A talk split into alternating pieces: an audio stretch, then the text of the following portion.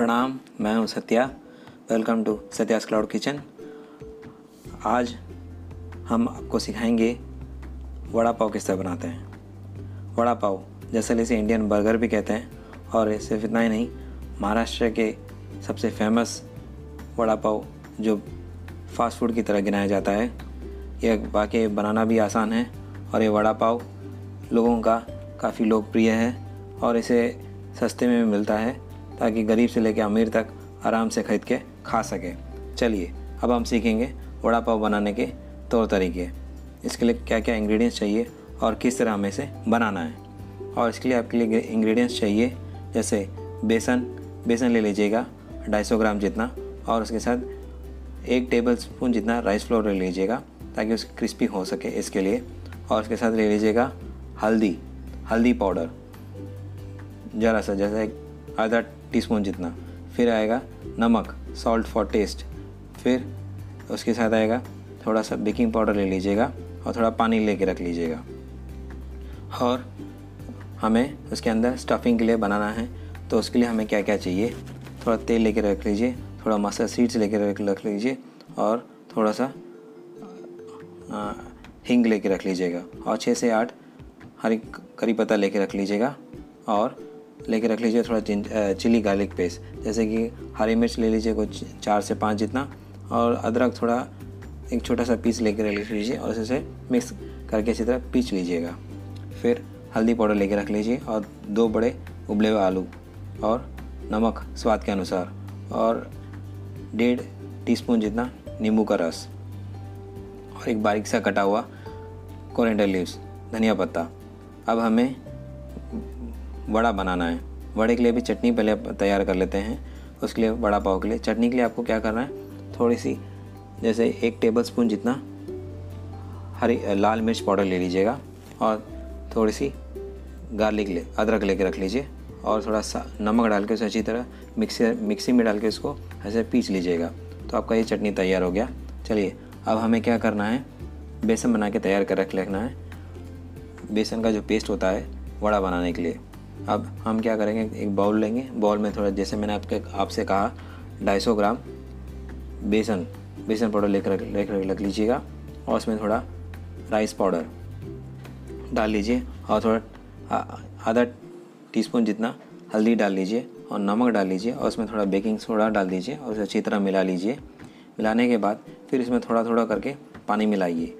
थोड़ा एकदम पेस्ट की तरह बनना चाहिए। वैसे इसे थोड़ा मिला लीजिए, थोड़ा ढीला होना चाहिए, एकदम गाढ़ा भी नहीं और एकदम पतला भी नहीं, ऐसा बन जाना चाहिए। अब इसे बना के एक बाजू रख लीजिए। फिर अब हम उसके अंदर का वड़ा बनाएँगे। इसके लिए हमें क्या है, जैसे मैंने आपसे कहा तो आपको पहले तेल ले लीजिए। तेल लेके थोड़ा गर्म कर लीजिए और तेल एक टेबल स्पून जितना तेल लेके डाल लीजिए, एक पैन को गर्म करके और उसमें आधा टीस्पून जितना मस्टर्ड सीड्स जो हम इसे रागी कहते हैं, वो डाल लीजिए। फिर इसमें थोड़ा हींग डाल लीजिए और छः से आठ करी पत्ता डाल लीजिए और चिली गार्लिक पेस्ट डाल लीजिए और हल्दी पाउडर, ज़रा सा आधा टीस्पून जितना डाल दीजिए। उसे फिर अच्छी तरह मिलाइएगा, उसे गर्मी, उसे गर्म करते हुए, पैन को गर्म करते हुए। फिर पैन को फिर ऑफ़ कर दीजिए। फिर इसमें दो बड़े आलू को ऊपर का छिलका निकाल के अच्छी तरह स्मैश कर लीजिए।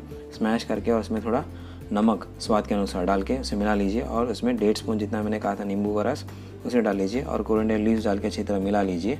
अच्छी तरह मिलाने के बाद आपका वड़ा तैयार हो गया और जैसे मैंने कहा, चटनी किस तरह बनाते हैं, वो चटनी भी मैंने आपको बता दिया, वो भी आपका तैयार है। अब हम इसे क्या करेंगे, उसे उस वड़े को थोड़ा छोटे माप ले लेंगे छोटे छोटे करके इसे गोल कर लेंगे उस वड़े को। अब हम उसकी कोटिंग देंगे। जैसे मैंने आपसे कहा कि बेसन हमने तैयार कर लिया है, बेसन को मिला के अच्छी तरह सारा सारा इंग्रेडिएंट्स मिला के बेसन तैयार है।